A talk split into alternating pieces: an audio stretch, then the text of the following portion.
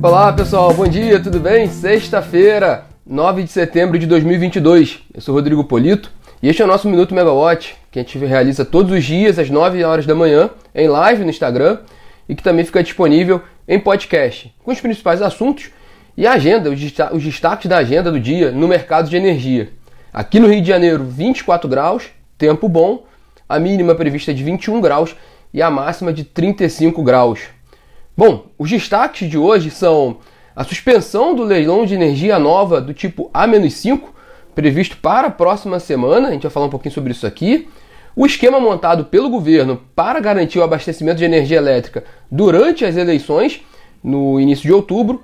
E a medida provisória 579, de 11 de setembro de 2012, que completará 10 anos no próximo domingo e que causou grandes efeitos no mercado de energia, sendo que alguns desses efeitos duram até hoje. A gente também vai falar um pouquinho dela aqui. Bom, vamos começar pela atualização da quinta-feira. Ontem foi realizada a reunião do Comitê de Monitoramento do Setor Elétrico, o CMSE. A gente comentou isso aqui no minuto de ontem.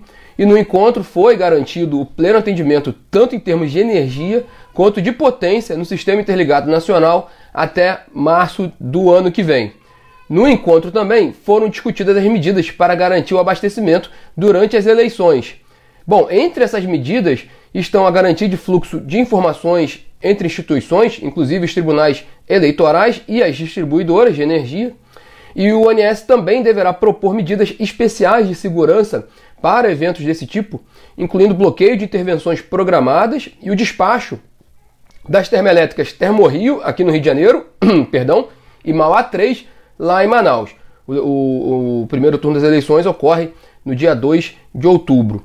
É, mas, claro, o que mais chamou a atenção em relação ao dia de ontem foi a decisão da Comissão Especial de Licitação da ANEEL de suspender a sessão do leilão A-5, que estava previsto para a próxima sexta-feira, dia 16 de setembro.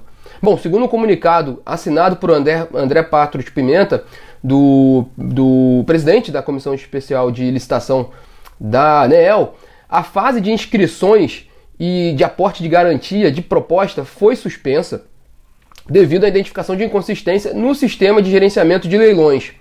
Por causa disso, também foi suspensa a sessão do leilão que ocorreria na semana que vem. Lembrando que é um, o, o, leilão da, da expansão do setor elétrico, é o leilão que contrata as fontes com mais longo prazo, que olha mais a, a, o crescimento do setor seria o A-5 e o A-6. Lembrando que o A-6 já não vai ser realizado por falta de demanda e agora o A-5 ficou suspenso. Foi um comunicado muito pequeno que a ANEL é, publicou, né, que, que, que, a comissão de licitação publicou, e isso ainda vai, vai repercutir bastante, principalmente hoje. Hoje o mercado deve, deve repercutir muito essa decisão e a gente vai aguardar, de fato, novas informações da ANEL sobre quais serão os próximos passos para esse leilão, que é importantíssimo para garantir a expansão do sistema. Bom, por falar em ANEEL, ontem saiu a pauta da reunião da diretoria da próxima terça-feira. É uma pauta extensa. É, alguns destaques rápidos aqui dela. É, um, dela, um deles é a discussão sobre a possibilidade de hidrelétricas alterarem o produto contratado na repactuação do risco hidrológico no ambiente de contratação regulada. E a outra é a proposta de abertura de consulta pública para discutir a revisão dos critérios e procedimentos para a elaboração do PMO, o Programa Mensal de Operação, e a formação do PLD, preço de liquidação de diferenças, que influencia diretamente no preço de curto prazo.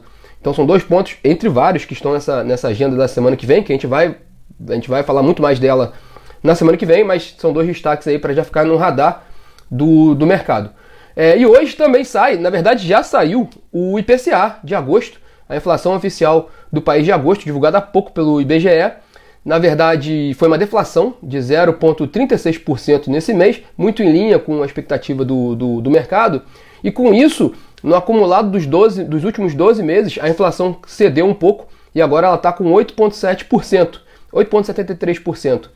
E saiu daquela inflação de dois dígitos que a gente já vinha acompanhando há algum tempo. Na área de, de energia e de combustíveis, a gente viu esse efeito para baixo dos preços. Né? Na área de energia residencial, houve uma redução de 1,27% do preço no IPCA de agosto. E no, na área de combustíveis, onde a gente tem visto seguidos reajustes, seguidas reduções de preço de combustíveis, houve uma queda de 10,82% no preço dos combustíveis em agosto. Isso tem ajudado bastante a trazer a inflação para baixo, né? reduzir um pouco essa inflação. é, é, e está totalmente em linha com o que era esperado pelo mercado. Bom, a gente comentou no iníciozinho aqui do nosso bate-papo que nesse domingo completa 10 anos da publicação da polêmica medida provisória 579, que tratou da renovação antecipada e onerosa de concessões de energia e que causou um grande impacto no setor elétrico, com efeitos que estão aí até hoje, né? Bom, é, entre eles, né, a discussão, esses efeitos, a discussão sobre a remuneração da indenização por investi investimentos em ativos antigos de transmissão ainda não amortizados. Um papo que rende até hoje no, no setor, né? Essa discussão ainda está na ANEEL, né? Já houve algumas aprovações, mas agora voltou uma, uma discussão com relação a essa remuneração. É, outro ponto, por exemplo, foi a, a, a cotização, né? A, a operação em cotas de hidrelétricas que tiveram concessão renovada. Quem foi muito atingida nesse caso foi a Eletrobras e só esse ano esse assunto se resolveu com a privatização da Eletrobras, que foi feito paralelamente com a descotização. Né? A Eletrobras pagou um bônus para o governo para renovar a concessão dessas hidrelétricas e agora poder negociar essa energia livremente.